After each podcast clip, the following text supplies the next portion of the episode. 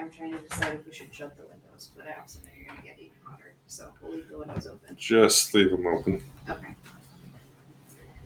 All right, well, we're recording again. We're back. Uh, it's technically three, but also four. Technically, episode three, even though we've sat in this room and this would be the fourth time we've tried to record. So, welcome back. How's it going? It's hot. It's hot, yeah. What is the temperature today? Today it's currently 85.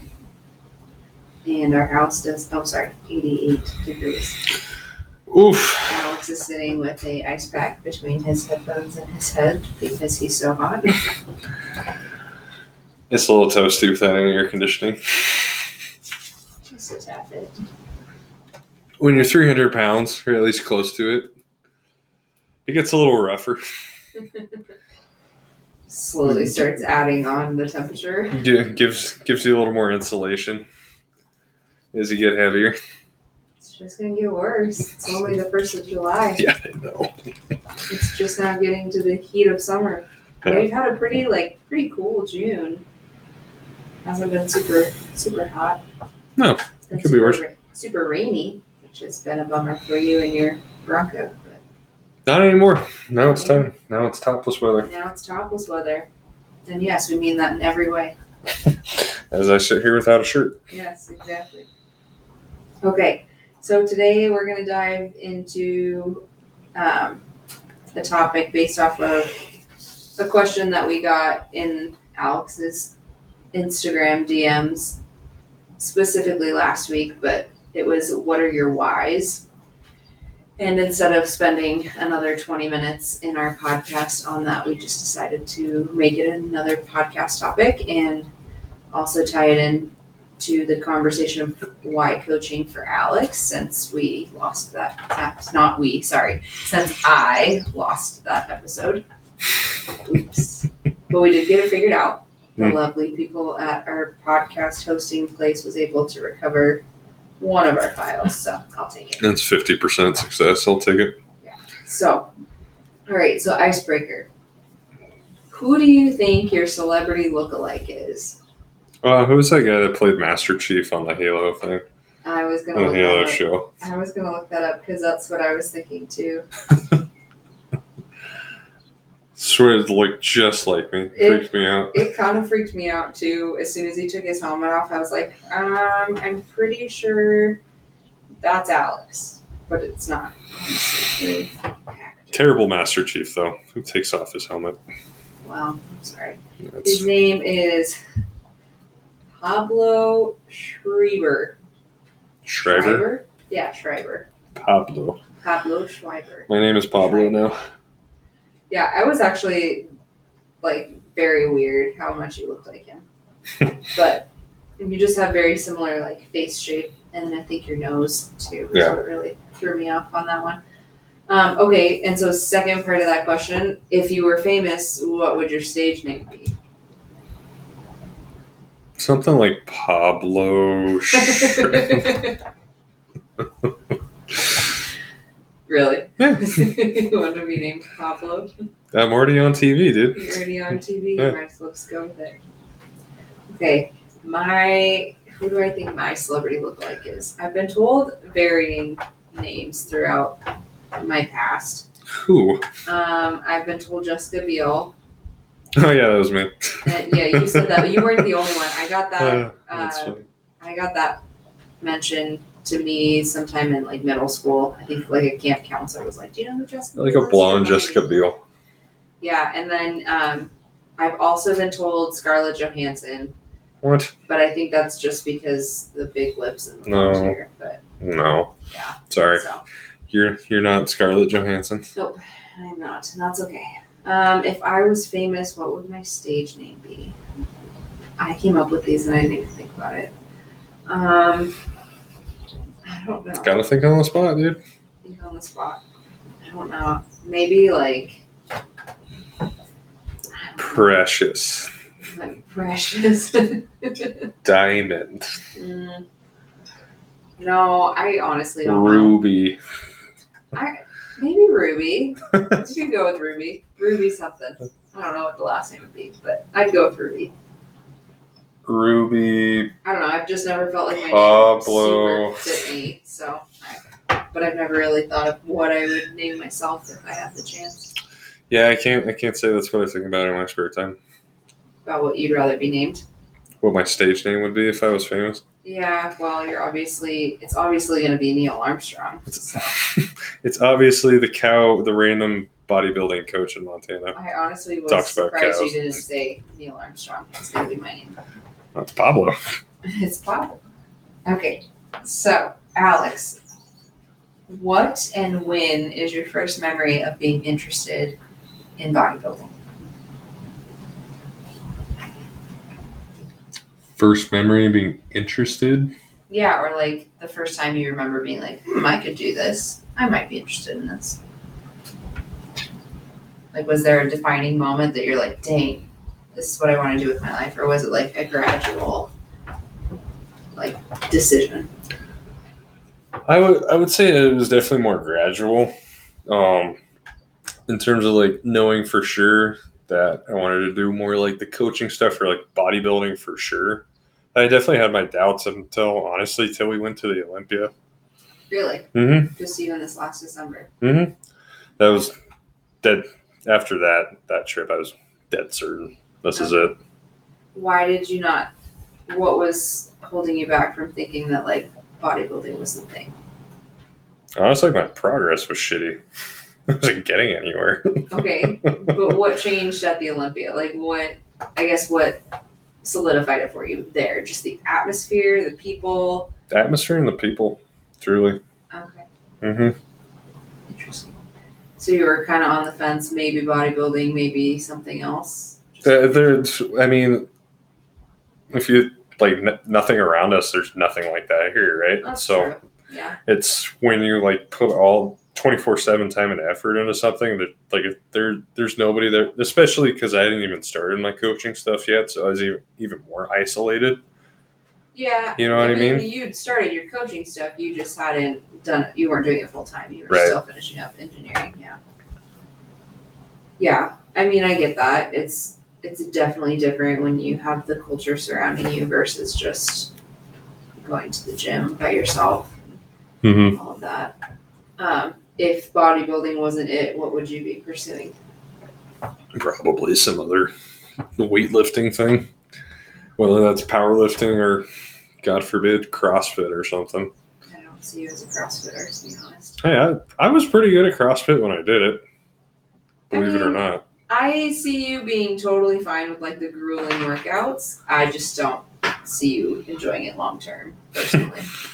yeah yeah but I agree also know how important like correct movement is for you. And that's Yeah, something people CrossFit ain't joke it. about. Like, no offense to anyone listening on my CrossFit, but like it's definitely more focused on like as fast as many as you can as fast as possible and not really about like form. Yeah. So interesting. Okay. And um, what what started your interest in bodybuilding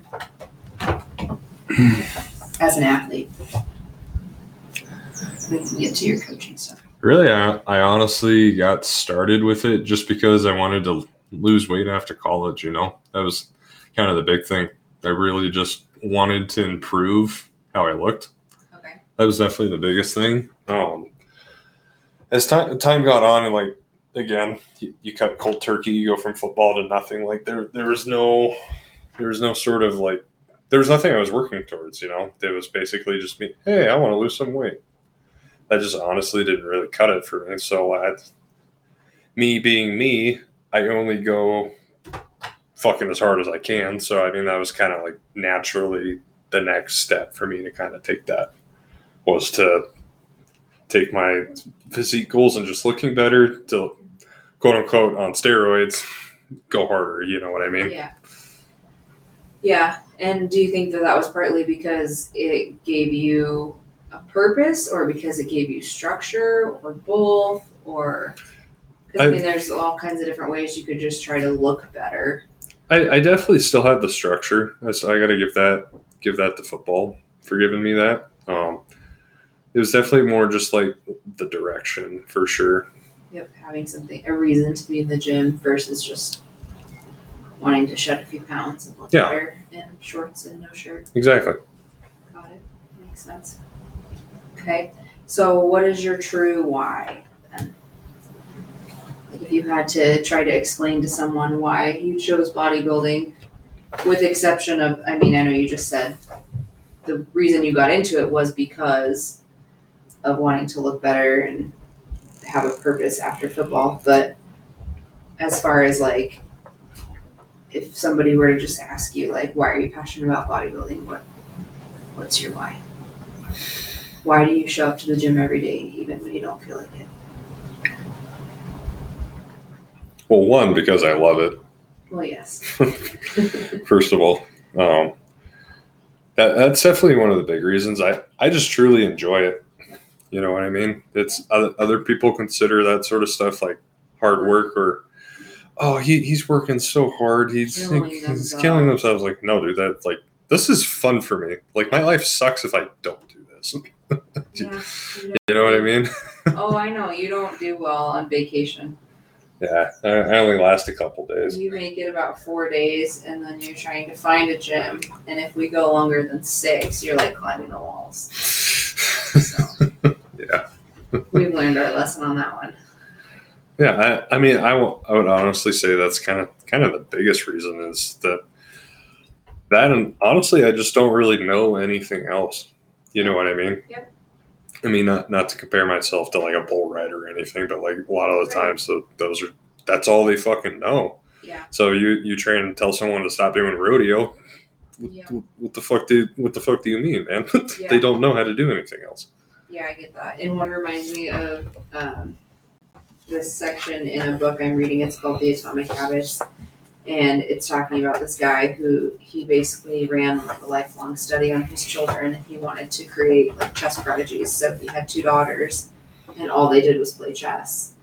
And like they didn't have a TV or anything like that. And when the girls were asked, like, you know, do you do you play chess because your dad makes you? And they're like, no, we play chess because it's we love it. It's literally all we've ever known. So that's kind of what it makes me think of. Of like, it's all I've ever known. So of course I love it. It's not work. It's part of my life. It's part of my routine. It's part of who I am. Mm-hmm. Your identity is definitely wrapped up in that a little bit, which Just a can be a good thing. It is a good thing. It's a good thing. Knowing who you are is important. I think the downfall is if everything you put in your identity disappears, then that's usually when the midlife crisis kicks in. But Mm-hmm. Doesn't seem to be happening anytime soon. So I don't need to go buy a sports car yet. perfect. Okay. So knowing that you're you absolutely love bodybuilding and that's your why, that's your motivator. Mhm. Um, what is your favorite part about the sport? My favorite part so far, um, hmm,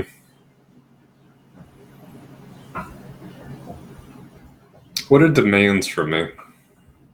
Okay. That that's my favorite part. And do you want to expand on what you mean by that? Um, I chose based on what what I was at the time. Like I probably could have done really well in powerlifting right off the bat, or something else, you know.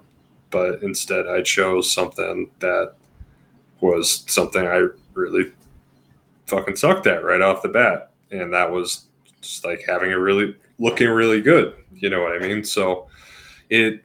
I love the fact that it requires a lot of effort from me just just from the fact that I don't it's not not that I'm a masochist or anything but the fact that I love having something to be able to work towards. Okay. Yeah. The fact that you're not already like naturally good at it and you Mhm. have something to work on gives you a purpose, a goal to basically a built-in goal then because you're not just showing up and mastering it right off the bat. I don't want to I, I don't want to be just good at something just like right off the bat or just to be good at something like I So want to work towards something. If something. you were to do a show and your first national show you got your pro card, would you be happy? Or I would you I would like be- you needed to suffer a little bit more through the amateur process? No, I, I I would be really happy just just based on how much work I've had to put in so far. Yeah.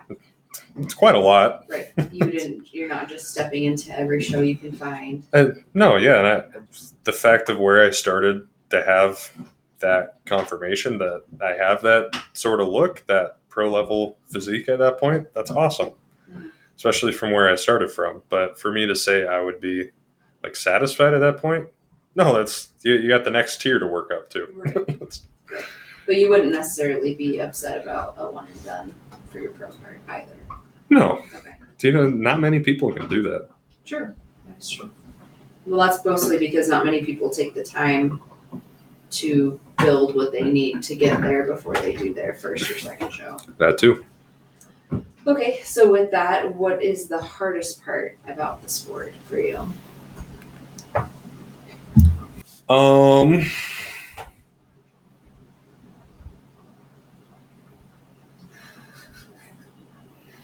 Again, I would like to remind everyone that these questions are readily available for him. He just doesn't. takes the fun out of it.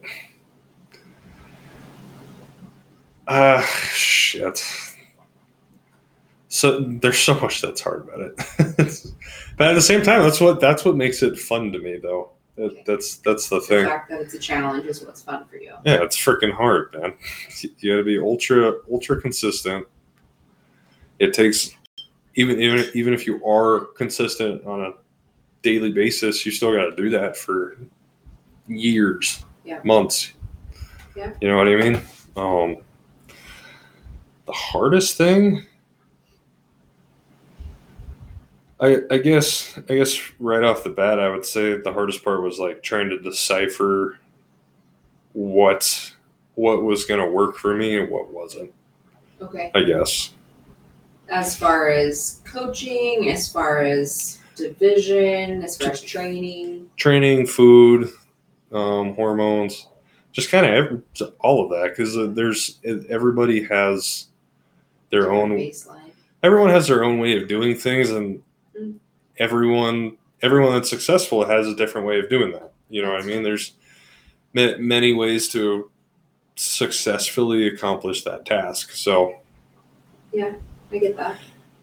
being the engineer that it is me there's kind of typically like a right answer you know what i mean Yeah. so So one of the challenges has been the thought process behind. There's, like the bro science, the muscle head, meathead science, and then there's like the actual doctor science, and there's the people that lie somewhere in between. And but i mean that's the sport it's so subjective right like Right. it makes Well, it makes sense I mean, as far as like judging criteria in a competition, depending on your division, it's pretty cut and dry. Um, but as far as like each body type, what needs work, what doesn't, what's um, like how your body processes carbs versus fats, like, yeah, there's a general basis of how those calories are metabolized, but everybody's body is more efficient at certain things. So, yeah, that makes sense. Learning learning about your body and how your body responds to things is Mhm. the hardest part. There- there's no right, there's no perfect answer to anything Yeah, that's frustrating. that's the hard part Yeah. you, you, you got to fucking figure it out which i guess on the on the same note when you are an engineer it's you're a problem solver. So Yeah, it's kind of cool trying to seeing what what stuff works within certain circumstances you know what i'm saying? Yeah, that makes sense. But- yeah, Okay, so i hate it but i love it. Hate it, but you love it. That's great. Okay, so we'll jump really quick into my why, and then we can talk about your why for coaching, uh, which we'll just make a short snippet since we've already technically done a whole podcast on that that nobody has gotten to hear. Ah, Ah. ah. Okay, so my why would be very similar. Um, Hmm. I love the process. I love having a reason to go to the gym. I enjoy working out, um, but I'm definitely better at showing up when I have something like competing to kind of put a purpose behind why I'm there. Otherwise, it's kind of a it's it's very easy for me to come up with the excuses as to why I'll go tomorrow instead of today. Um, and so I definitely think it is it's the way that I have found to keep myself accountable and consistent in doing something that I love, um, which is working out. And some of that stems just from growing up dancing and always just being really active. Um, but also throughout all of my injuries and surgeries, I have really, really fell in love with the gym through my rehab process because I, um, I just learned a lot about my body and movement and just different ways to engage, whether it was isolation work or compound movements, and that was always really fascinating to me. Um, and so that's kind of my why. Um, my first memory of being interested in bodybuilding was high school. I had a friend whose dad was in the industry. I remember him telling me that I had really good shoulders and I would be really good at figure, Yeah, you would. which Alex still thinks I would do well. I don't disagree. It, it's not my just- body. Yeah, I don't disagree. I, I, who knows? Maybe I'll switch to figure at some point. I just, for my own sake and my own desire to feel feminine, I personally would rather go for the figure look or the wellness look. Hmm, she said it, everybody.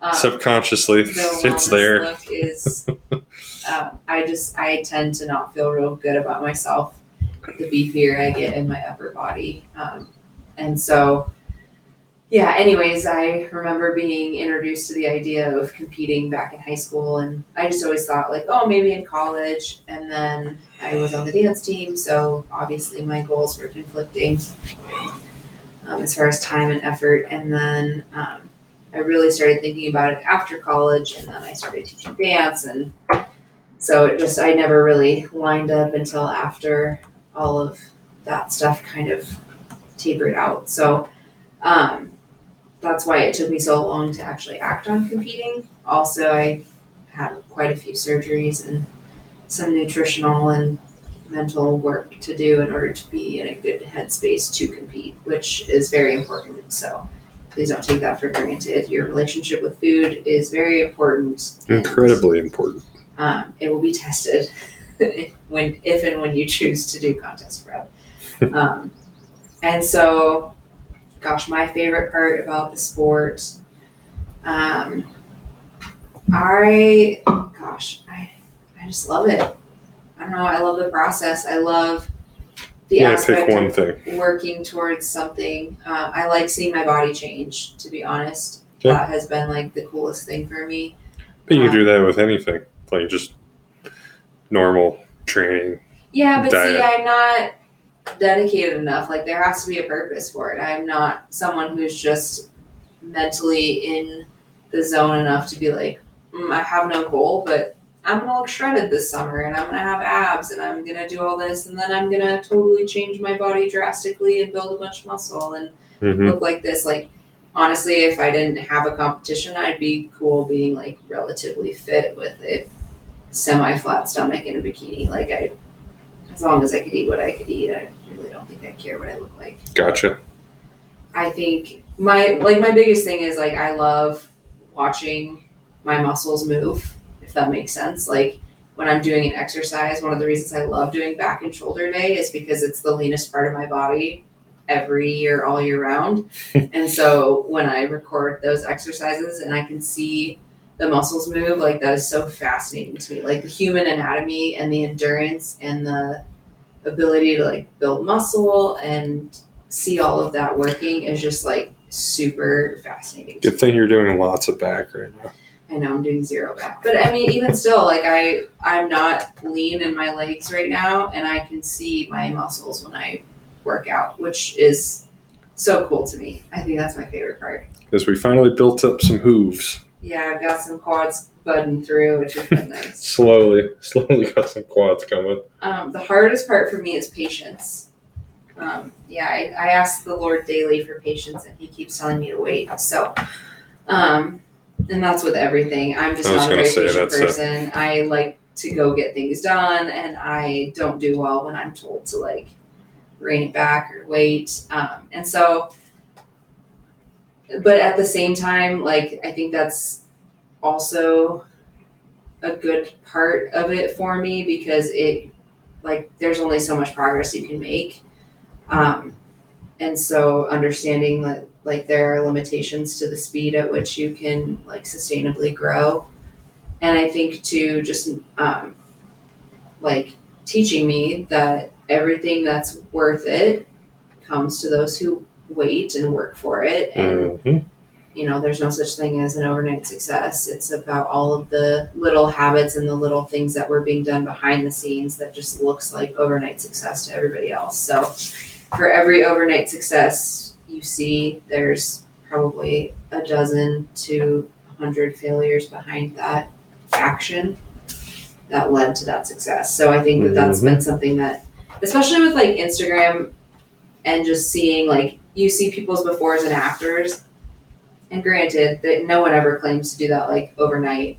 They're like yeah this was four years of my like body transition and you're like great. Um, i've been training for four years and i still don't look like that. And it's like well but you weren't training intense like for the intent of competing or looking like that. Like that's a new goal for me to look like a wellness competitor. Mhm. and so I have to remind myself that just because somebody else has had four years of very purposeful physical changes and transformations does not mean that I should be expecting to look like that since I started working out Right. four or five years ago. So Mm-hmm. cool. Well, that was kind of all I had for bullet points on our whys. Hmm. But I figured we would jump into coaching. Okay. Have a little Sure. quick chat about your coaching why. Quick. Well, nothing's ever quick when I'm involved. Okay, so um, have you always had a desire or a pull towards coaching? Or is that something No. that's developed in the last couple of years? I'd say it's definitely developed. That would be my foot. Yeah, it's space. Get over it. Um, no, it's I definitely starting out with the stuff. It's just stuff that I I love the sort of stuff and finding finding other people that also have that sort of passion as well that I do, and then helping helping those sort of people. 'Cause I it I just naturally as a person I know I just like to be able to help people kind of whatever, whatever that they need help with. You know what I'm saying?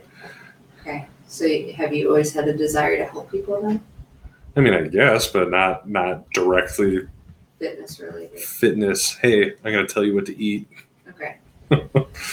No. Okay, so you graduated MSU in uh, December of 2019 as a civil engineer. Sure did. Okay, and then you graduated and came moved to Billings, Well, and so January of 2020, you started your career as an engineer. How long did that last for you? three years. Is that, is that right? 2020 to the start of 2023, or is that two years? Am I wrong there? Three. It's three. I know how to do math. I'm an engineer. Think how you were doing waterways and I don't have my I don't have my spreadsheet. I can't do math. Okay, so you have been full time coaching since this past January, 2023. Correct. Um, you started your side business as your coaching, like your coaching business as a side business in Mhm. 2022. Sure did. Yeah. Did you, when you started your side business, did you have the intention of making it your full time job, or was it just something to? No, it's just through the nine to five? Yeah, it was just something I picked. 'cause I had, I had people at the gym just kind of like ask me questions and stuff. I'm like, oh, well, I guess, I guess I could probably make just make a couple hundred bucks on the side. Yeah. yeah. Okay. And um, so, as you all heard in the last podcast, I was not Alex's first client. Unbelievable. I know. Still can't Um, get over it.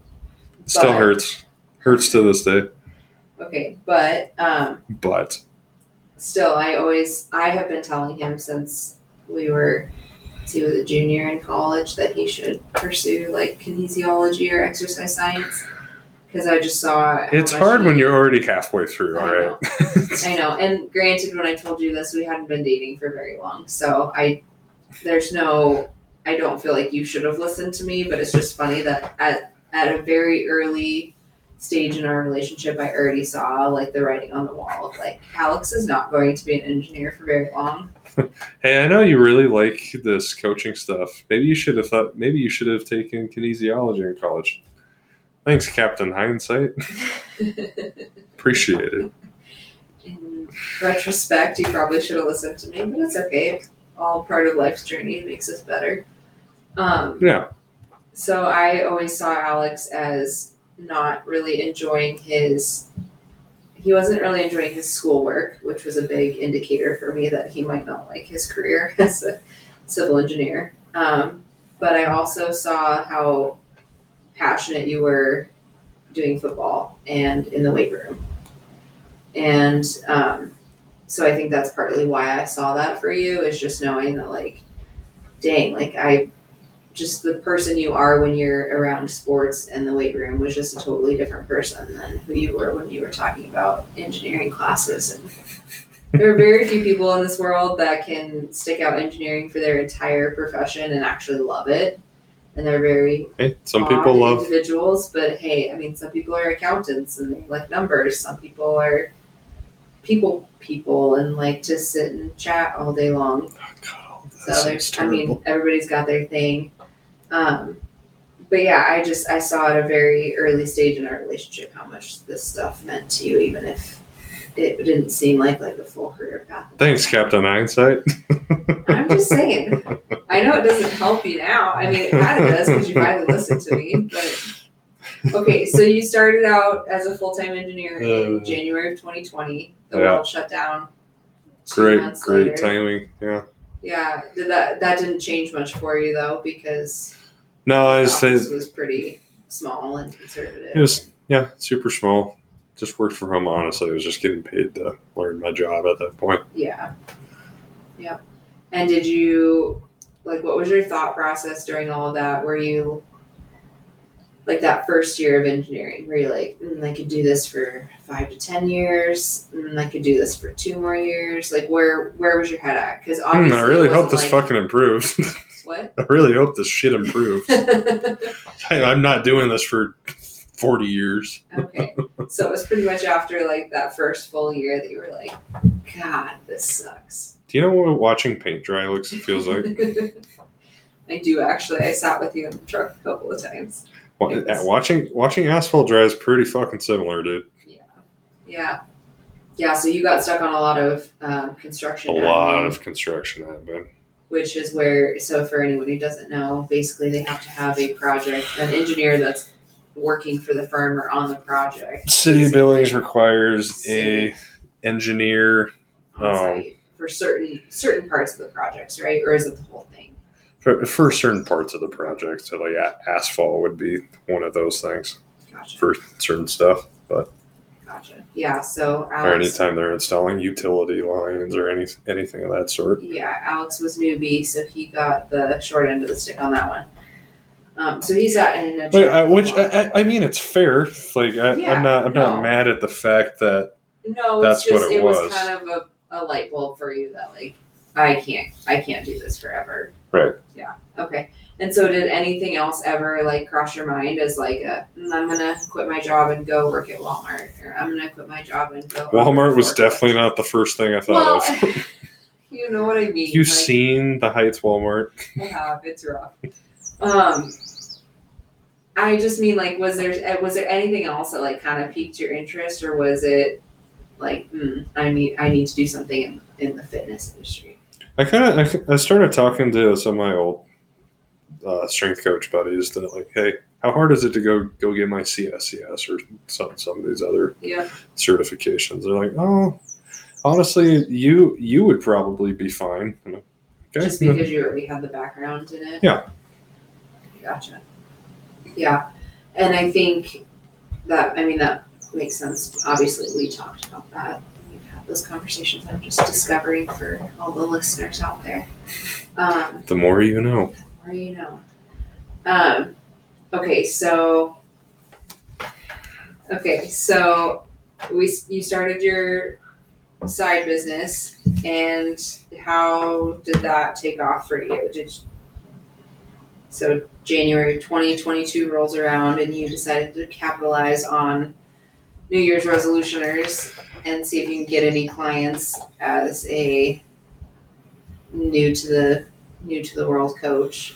Honestly, no, I, I really got to thank Connor Christ um, entirely for starting it off because before the New Year's, he'd kind of messaged me because he had just got done his last season. He was like, "Hey, dude, I, I saw you lose all this weight. Did can you can you help me? Can, Yeah. I will be your clay. Please mold me." I'm like, "Yeah, no, dude, I could absolutely help you." I'm like, you know, may, maybe I should just start doing this. so that's actually what kind of spurred your. Interest in starting your side business. Oh, Connor Christ, man! Shout out to my boy. So much to thank Connor for. um, and so Connor signed up, and then his girlfriend Kelsey, hmm and then me, And then you. and then I think Taven was. That sounds about right. And then from there, I'm not really sure, but you've you've had, I mean, you've had quite a few lifestyle I had a people couple. come I, and go. I had a good amount of people come and go that year yeah, for sure. I would say the four of us are pretty much your your long term OGs. OGs. Yeah.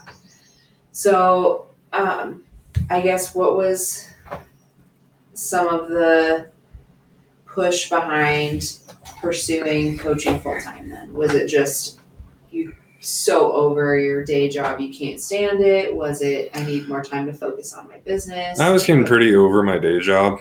Um, yeah, it just it. I wanted it, it so much to get better over time, but as time continued to go on, it just did not. slowly ate away at you. slowly continued to make that just emo- phys- physiologically i just like could not handle it anymore and then you got your grand spanking new job and you said if now's Sorry, you made me joke. are you good? I'm are you alive? After you got your new job. Sorry what were we talking about? After you got your new job that you're currently still at. Mhm. um you said it if you want to really hop into this coaching stuff. Now's the time to do it. So i mean realistically it's all you that kind of set set this off for me to go into it full time Yeah, and I have to um, give kudos to Jesus on that one because honestly, you were so miserable at your job. Like it was bleeding over into all areas of your life, and yeah.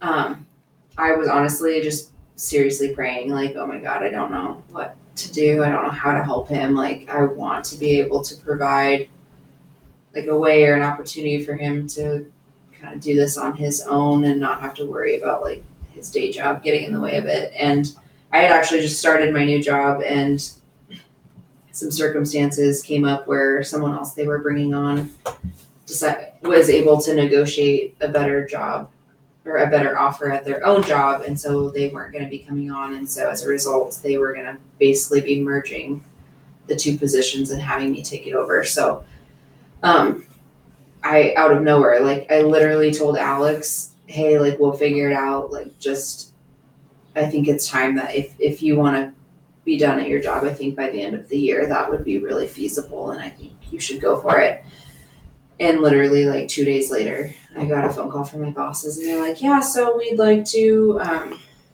we'd like to revamp the role a little bit and it's gonna come with some more money. And I was like, all right, Jesus, I see what you did there and I will, uh, I will accept. So, um, that was definitely a blessing. absolutely And so, yeah, I, we, we finished out the year and part of that was just so that we had plenty of time. I mean, it was probably midsummer that we decided hmm that you were gonna pursue coaching Yep. at the first of the year and part of that was just so that there was a clean slate as far as like paycheck and numbers and all that, but also just gave us some time to really reevaluate our finances and make sure that like just in case things did not take off, we were we had some savings to to lean on a little bit because it was it was going to take into the new year for that pay increase to really hit. So, um, and so let's see. Um, how do you feel like your engineering background influenced your coaching style? Makes me very detail oriented. I feel like very analytical. Um, Do you think that comes to you naturally, like even without your engineering background, or do you think that's something you learned because of engineering? no, I mean that that's definitely just my background as a person, but for sure, engineering kind of magnified that a little bit for sure. Give you able to focus in a little bit more. So, um, I already know this, but you're not super emotional. You're not. That's who I, I just mean you're. you're I'm very good at flipping the switch. yeah, you're able to separate and compartmentalize very well.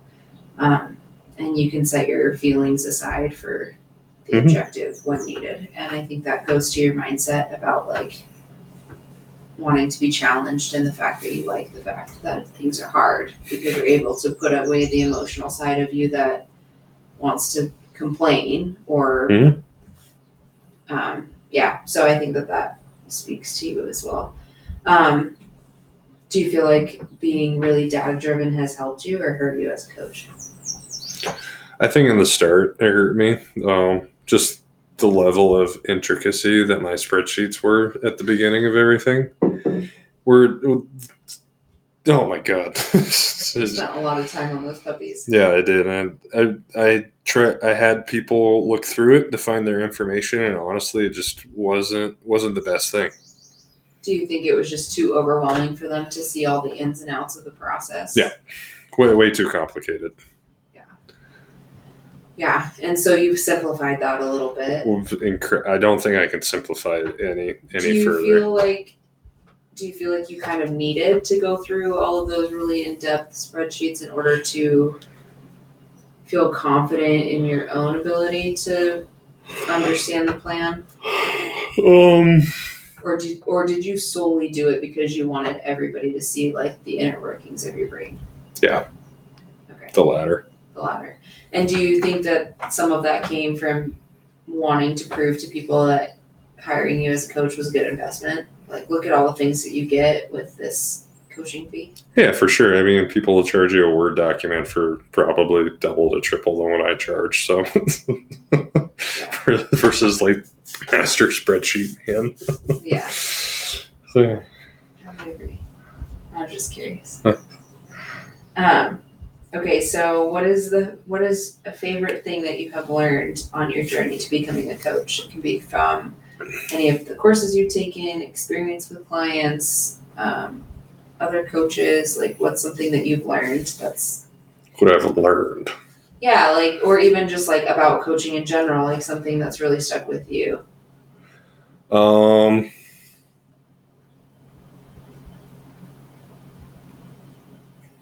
really had to really had to understand people's metabolism a little bit. Um, when I started out, I I would always start people like kind of where I wanted their food to be at. And then, so, I mean, like using a couple of you people at the beginning, kind of as like my guinea pigs. Yeah. Like, it's re- it's really not realistic for if you guys are eating like no food. To, like, hey, here's a shit ton of food. Eat all of it, please. I, so For like, example, of me coming at like a thousand calories or less to, I think your first meal plan you had me like straight up like twenty eight hundred, and I thought I was gonna die I- the first week I was trying to eat that. the longer I've done this, the more I've really been able to kind of refine how that sort of like calorie building or reverse dieting process kind of looks like. Yeah. And that's I'd be lying if I said that wasn't like ninety five percent of my business at the moment. Yeah. It's having to start with people doing some something like that. And honestly, I the more I've done that, like just the better I continue to get at it. It's you can you can really see it too. Yeah, I would agree, and I think. I oh my god, I can get leaner eating food. I would say Yes. that a majority of your clients um, that are new I would say some of them still have the desire to compete. Mhm. But you are definitely not a coach that's just, oh, you want to compete? Okay, in 20 weeks, perfect, we'll get you there. Like, Give me that's- that's six thousand dollars up compete front, either. we'll put you on stage, baby. But that's not how you compete, compete either. Like, you No. did a show back in 2021 as a way to decide if you was if it was even worth pursuing. Like, honestly, Oh, the best seven why- week prep of my life. yeah, it, you first of all, you maybe didn't make some of the smartest like crash diet decisions possible during that. But I also think Really? that you You think you needed to know if it was worth your time. it was. Do you know what I mean? yeah. Like you you needed to at least experience it, whether you did well or not. Mm-hmm. Like I think sometimes the idea of like getting on stage and posing in front of people is the scariest part. And so understanding like this is what I want to be doing. Um, this is it's it's worth working towards because I now know what the end goal is and I've experienced it and I'm excited and ready for it. So I would say, I mean, full expectation for hiring you as a coach um, it you don't just throw people into preps like there is a process. There is a, a for a majority and i won't say for everybody but i would say probably 80% of your clients are not eating enough food. And so there will always be like a transition period of like let's get you to where we actually have a ceiling of calories to pull from. It's like if you're try it's like if you have a tree right? You can't cut from a tree stump like how are you going to trim down a tree that's already a tree stump like you kind of have to grow your calories up a bit so that you actually have something Grow to your tree. of. yeah grow your legs I, grow your tree I didn't think about it like a tree. I mean, that's a good, that's a good Yeah. thought process. thank you I mean, I just think you can't zero minus zero or zero minus five hundred is it's negatives and you can't do that you can't survive on that not the same you can't cut from nothing.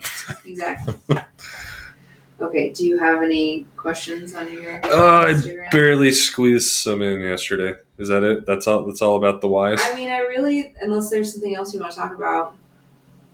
Is there anything from our last conversation when we did this that you feel like I missed? I threw all of that out of my brain. I figured. That makes sense. Um, Does Morgan have a permit for those guns? No, but I've told her before she should probably get something for those, or else she's gonna get arrested. these uh big old arm guns or the leg guns? What is that? A twenty-two? Mm, nine mil. Maybe a pellet gun. I do know arms, by the way. In case anyone was wondering. Got a couple Red Ryders on those. Uh, your opinion on meal plans versus macro counting? oh, that's a good one. Yeah, it is. Um, I'm definitely going to err on the side of meal plans for sure. Yeah. I people people get so um caught up in numbers a lot of time. Not not that numbers aren't aren't like helpful, right? I mean, this is also coming from an engineer too. I I love numbers. Numbers make sense to me. If you can, they people just overcomplicate. Complify. Overcom- it's, it's like simplifying but making it complicated. Complify. That's what people do too. They they complify. oh, that's funny. Uh, they, they just if if you go more of this number route, I feel like you're just making the process a little more complicated on yourself.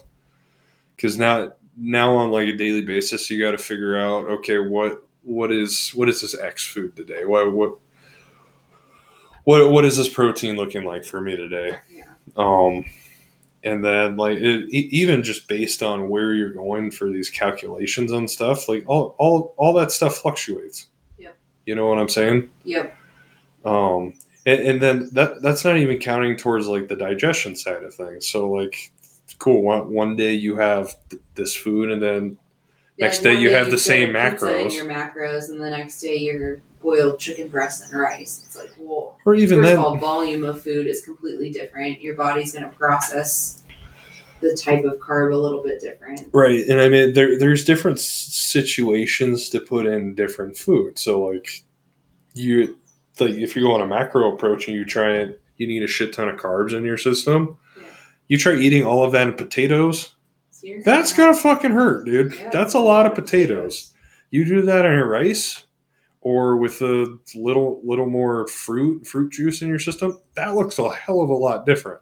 Right, and how your body uses those is a little bit different too, as far as like digestion. It's I I th- I think macros is just making it more complicated.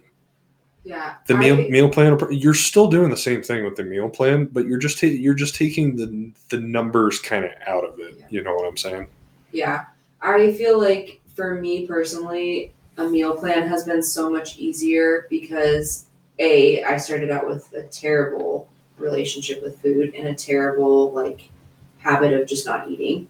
Um, mostly because the idea of having to think of something new to cook every day or like or counting macros was literally so overwhelming to me it gave me anxiety and i lost my appetite Right. like that sounds ridiculous but like the idea of thinking about having to cook dinner and not just being told on a piece of paper what i'm supposed to be eating literally gave me enough anxiety to just not want to make anything and so for me Make your life easier. I was like, okay, how like meal plan is the best way to automate it so that I don't have to think about what is going on my plate. Like it's just it is what it is and it's written out for me and it's the same every day. And if I don't like it, I change it up. Like if I get sick of chicken, I'll switch to turkey. Or, you know, like I'll talk to Alex and we'll switch that up. Or um like if there's a different kind of fruit I want to mix in instead of these berries, I'll do these. Um but I think for me, right now, what I have done is now that I'm a lot more used to the same kind of quantity and the same like size, like amount of food, right? So the certain number of grams of carbs or whatever. Mhm. It's made it a lot easier for me to like go to lunch with a friend and look at a menu and have a general idea of what I could order. Like if I was if I was gonna go quote unquote off plan for a meal, I'm still gonna try to create a meal that fits well with that plan so that I don't have to end up skipping meals to make up for the fact that I ate a pizza or doing this or that. I will say, like, just even in the last couple of days, um, I had two um, situations where I ate um, food that I did not cook and ate off plan. One was for I went to lunch with a friend and I ordered like this rice and salad bowl kind of a thing. And halfway through my workout, several hours later, I was literally throwing up because the food made me sick. And so, like, I have just gotten to the point where I just don't like eating at most restaurants because I usually end up getting sick. Like, I would so much rather be that weirdo that brings my food because I do have a lot of food allergies too. So sometimes that can cause me some issues if I get a little bit too like segued into my meal plan. I have a really hard time eating off plan just because so many restaurants use so many ingredients and additives and preservatives that I'm just not used to, and so I always end up with a little bit of a digestion issue. Um, but yeah, I would say for me personally, like the meal plan is so much easier. It's actually easier for me to prep too. Like instead of thinking through like different things I need to grocery shop for and cook in bulk. Like it's just pretty easy. It's chicken and rice and then whatever extras I just buy. So like fruit, I just we just buy a bag of frozen veggies and like or frozen fruit, not veggies. Um, and I just measure out frozen fruit. Like it's we can easily switch that up, but at least I don't have to think week to week or day to day what I'm cooking. Yeah. Make your life simpler, Yeah. please. and I don't know. I just feel like when I did at one point when I did track my macros, those all those different apps calculate food so differently. Yeah. And first of all, a lot of like for exa- example, MyFitnessPal does um, like you can create like that's all user based information. Like it's not like it's just the USDA database and you know this is the amount of protein in this chicken. Like it's all based off of like user entries. So if somebody enters in their macros completely wrong and you've been, you know, doing they they calculated all the stuff for uncooked rice and you've been using that as your thing and all of a sudden you realize oh crap, I was measuring cooked rice and they were measuring uncooked rice. I've been completely shorting the amount of food I've been. You know, things like that. Like it's just so inconsistent. It makes it really hard for people, especially when you're new to it. Like I would say, until you feel like you've got your feet underneath you as far as nutrition, like a meal plan is probably the best way to go. Yeah. Uh, how long should a prep be? Oof, Um, that's a great question. no, it's uh, it's de- it definitely should be longer than what most people are thinking they should be. Um, I based on what I've seen and just what other like some of some of the be- best coaches are doing. Is any you want to allocate somewhere between like 20 24 weeks for it? Um so that way you can it, it just gives you plenty of time for you to get stage lean and then best case you do that early you get a little more food in you before beforehand. But i mean worst case you have that full 20 24 weeks to do that plus take a deload in there somewhere once or twice maybe maybe get in a couple refeeds based on how you're doing. Yeah. like you could sure you could try a 12 or 16 week prep but that's assuming you have nothing going wrong in that in that time frame and also kind of based on where your starting point is based on your body composition. So i mean it definitely depends but i would definitely say the longer you give yourself the better and then also you got to think about coming out of the show as well Yeah. so i mean realistically what you should be given to yourself as like a prep timeline let, let's just, let's just go longest case here 24 weeks for your actual prep and then eight eight to 10 weeks coming out of a show so i mean you're looking at 34 34 weeks Yeah. 34 weeks entirely dedicated to this prep Yeah. So I mean, thirty-four divided by fifty-two. That's like what two thirds of your year. What is that? Thirty-four divided by fifty-two. Yeah, sixty-five percent of your year is spent technically in a prep. so yeah i mean if you if you're wanting to do better in your next show i mean like you gotta you also gotta spend more time in your off season which is kind of kind of where i'm at too Yeah. you can't you Yeah. can't just be trying to do a show Right. Every- unless, every frickin' year. feedback is literally like, ooh, change your suit color. Ooh, uh, adjust your posing. Like you've got the physique, but your presentation's off. Like, unless that was your feedback, like it's not gonna benefit you to be constantly doing a 10 week prep and jumping into shows because your body never has any time to actually hold on to any of the changes that you've been making. Yeah. And so realistically, I mean, if you even think about it, like let's say I hired you today and I want to do a show at the end of 2023. Hmm. Well, chances are I'm a little bit past that. So maybe my 20, let's say my 24 weeks is the first weekend in January if there was a show that weekend. or even let's say like But I mean, realistically, you're not just going to take on a client and start their prep either. So yeah because i mean 90 i would say like 80 80% of the time i've had that so far it's they come in and they're they're already not eating food so it's like okay dude i'm sorry we're gonna have to fucking build these up for like four or five months before we can even Yeah. do this So I mean, realistically, an actual prep, like pre-stage prep, would be anywhere between twenty and twenty-four weeks. If you came in with like already a super great physique and high calories, you could maybe get by with sixteen.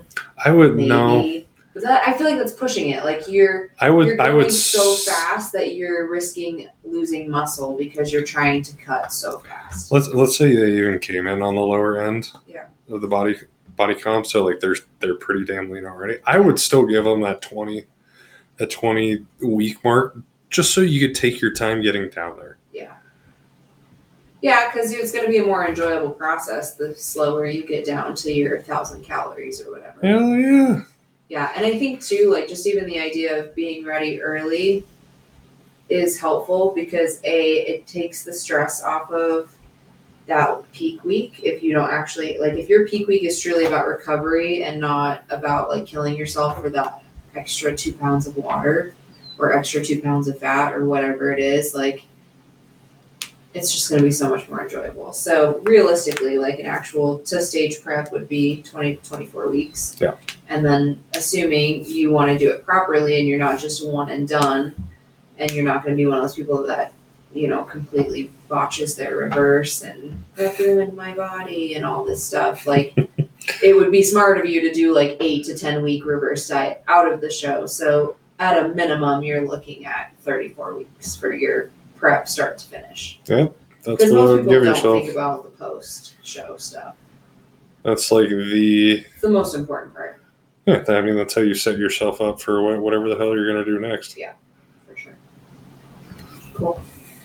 Cool. That was that was a good one. What would you say your coaching style is? What would you say my coaching style is? I guess what are my options? um, I would say you are very um, you're very eager to help people and you definitely take your client's success as your own which i think is great but i think to that extent i think in some cases you've had to learn that you can want it for your client as till you're blue in the face but unless they want it it's it's not going to click.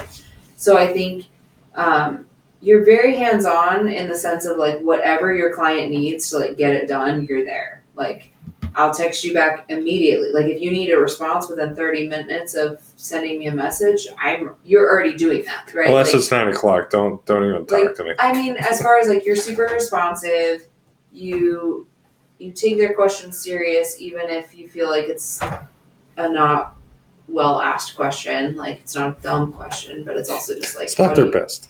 yeah, I just like you're very understanding. Um, you're very disciplined and you're very um, mentally tough. So I think sometimes it's hard for you to relate to the, um, the, "Oh, I'm just having a really hard time being motivated. And like I even see it with myself sometimes of like, we talked about this last time. Like sometimes it's it's really hard for you to not just like shut up and just go work hard.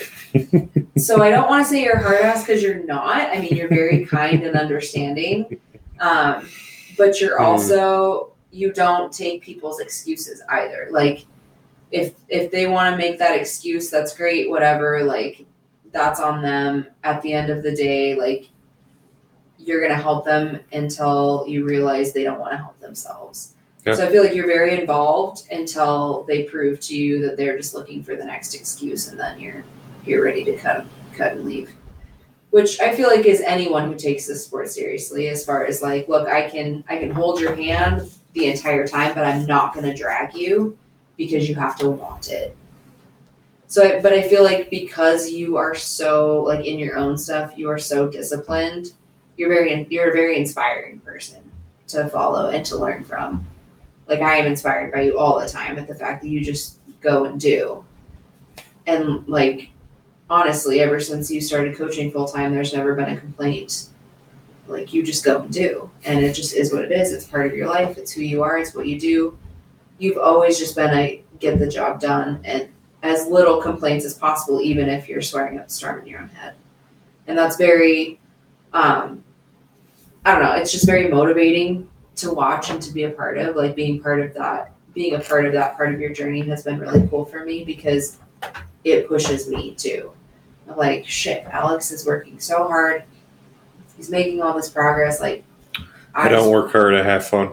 well, I just like it's very like it's fun to be around. Like you're a fun person to be around, whether you think you are or not. and it's not even because you think you're funny and you have lots of memes. Like Uh, it's not that I think I'm funny. First of all, I'm gonna stop attitude you is just there. very like you're you're just very inspiring. That's what I would have to say. My coaching style is apparently inspiring. Shameless plug for my wife and third client, not my first. Yeah. Just throw that jab in there. Um, yeah, I, I, I guess on a low level, I would say my style is I will put in what you put in as well. Yeah, you're right. You match the effort. If you are go like I'll I'll have I'll, I have I have clients that only only pay me like a minuscule amount of money because I mean honestly that's not why I'm Right, doing this. it for the money. But they'll they'll give me elaborate check-ins on how they're doing and ask me many questions. I'll give those clients whatever the hell they want, all the effort that they want. Yep. I got other people that'll pay me like my full price of my And coaching stuff and like all the questions and detailed check-ins and all that. And then there's people that pay you the I full was- price and I was going to say that some people that pay me the full price that barely give me in, any information. Yep. I did like but you're not gonna chase them down and find that information either. Like if they're not gonna tell you after you ori- originally I will I will chase them down. I I care. I really Right. do care. to set the standard of like, Yeah. hey, this is what I'm looking for in a check-in, like just so you know. But then like is there a certain point where you just decide like, hey, it's been If if it's like a months and you still consistent thing, like if we're if we're not figuring it out here within like a month, like I I'm gonna give you the effort that you give me. And that's that's really really what it is. yeah, I mean, I would. I will match whatever you And see for give somebody back like to me. somebody like me, where I, I definitely feel that, right? Like obviously we're a little bit different because I'm your wife, so I see it all the time. So I see how you are with your other clients. Hey babe, did you see how good Riley's doing? no, I mean like, um, I I think that's why I find it inspiring though, is I know that that's your mentality behind it, and knowing that you will give as much as I put in makes me want to put in more. Put in as much as you want. But I mean, do you know what I mean though? Like knowing that that the more effort I devote, the more value I get back. Like that to me is my motivator to like keep pushing and keep digging deep for like the good stuff. Right. So yeah. Thanks. Thank you. Thank you. Last one. What are the mental effects of bodybuilding? The Hmm. mental effects. Wow. Um, body dysmorphia for one. the main negative is body dysmorphia. Constant comparison of people on Instagram. Con- constantly flexing in the mirror. Yeah. I will say, I think people at the gym think I'm super vain because when I walk by a mirror, I'm like staring myself down in the mirror, like seeing how I look in profile or like straight on. But I think that just comes with the territory of like having purpose in the gym of changing your physique and wanting to see those changes come through. Um, yeah, so I'd say body dysmorphia, and then on the negative side, not I don't, anxiety because like you don't you're not fitting in with other people. I, I guess that's Yeah. kind that's more person dependent. Like Yeah. I, I can give. You don't Two shits. but you're also in the gym all day, every day. So This is what I get paid to do. around So I mean, like I I, I Yeah, don't no, care. I would agree with that. Like, it's a very isolating sport. A lot of people don't get it, and I would say that that's like a very hard thing is the mental component of not fitting in. And for some people, like that has been one of the things that's been the hardest for me personally to overcome. Mhm. Which I've told Alex before. I don't know why it bothers me, and it's honestly the longer I do this, the less it does. But I've never really fit in. Like I never really had a lot of friends growing up. I never felt like I fit in with a certain group of people. I have always felt a little bit like a loner. Like I get along with people, but it's not like I have a really close knit group of people that I've just gone through life with or anything like that. And so even like college, I had friends, but like I was on the dance team, but I never felt like, oh, these are my people. Like it was always just like, yeah, I have people I can hang out with, but like if I could spend my time alone, that'd be great too. Like I Mhm. just never really felt like I fit in. And so I told I've told Alex before, like I don't know why it surprises me that I but at some point I kind of just figured that I would fit in, right? Like I just figured I would No. fit but then I've also like all the reading and all the self de- like personal development stuff that I've done the people that make the biggest waves and have the biggest successes are the people that don't fit in. So I have started to accept the fact that I probably won't ever fit in, but that's okay because I don't want to be average and normal. And generally speaking, people who are average and normal don't like to be around people who aren't or people who excel or strive for greatness because it makes them uncomfortable with their own state of average. Yeah. I would say as far as like the body dysmorphia, I think the biggest thing for people, especially when they get started, is the comparison, especially like comparison of people who've been doing this for a lot longer. Um, whether it's their age and they have more muscular muscle maturity, whether it's the fact that they've been bodybuilding since they're 18 and now they're 34. Like think about that, that's like a long time to be developing your physique and working towards something. Um, and I think the other thing too is I see this with a lot of amateur competitors. Um, it's great. I think it's awesome to be like motivated by pro athletes and have goal physiques to look at and like inspire you or like this is what I want to look like and blah blah blah. But just remember, you will not be stepping on stage with those pros for a while. So don't compare yourself to that pro level physique when you still haven't even done your first amateur show. Like I think that's where people get so lost in the weeds of like, oh, I'm never gonna be, I'm tiny compared to them. I'm never gonna look like that. I'm, I want to look like this, but I, I just, I, it just can't get there. It's like, well, no, because that person's been competing at a pro level, and if they're relatively well followed and quote unquote famous in the bodybuilding world, they've been competing at the pro level for longer than just a show. And so, no, you're not going to be able to compete with them because you haven't even placed top five at a national show. So, why would you ever think that you can compete with a pro? It's like taking a high school basketball player and be like, gosh, I can never play against an NBA team. And it's like, yeah, I mean, you, you can, you won't win, but like, you sure could try. But that's not your level of competition. It's great to strive for it, but like, keep that separate in your head of like those are goals you're striving for, not your current platform of comparison. So that's what I have to say for the body dysmorphia stuff. And also get yourself a coach that can help you talk yourself out of the mean things you tell yourself because um, everybody's got an inner critic and everybody's inner critic has opinions about what they look like. And most of those inner critics are wrong. Let's just be honest. Yeah. So. Um, in terms of like positive mental effects, structure, discipline, um, goals. could could give you confidence, Yeah. Honestly, I've or it could bring you down. Body dysmorphia. That kind I of mean- kind of depends where your headspace is at. I will say, like, I've struggled with body dysmorphia before prep, during prep, after prep. Some day, like, literally, it's a kind of a toss up whether or not I'm gonna like myself that day, the last couple of months. Um, but I will say, even on my like, ugh, I don't feel good days, I still am more confident than I was before I started this whole process just in every aspect. I'm more confident in how I carry myself. I'm more confident in how I look, even if it's not where I want to be. I'm more confident when it go, comes to like eating and feeling comfortable and confident in what I'm putting in my body.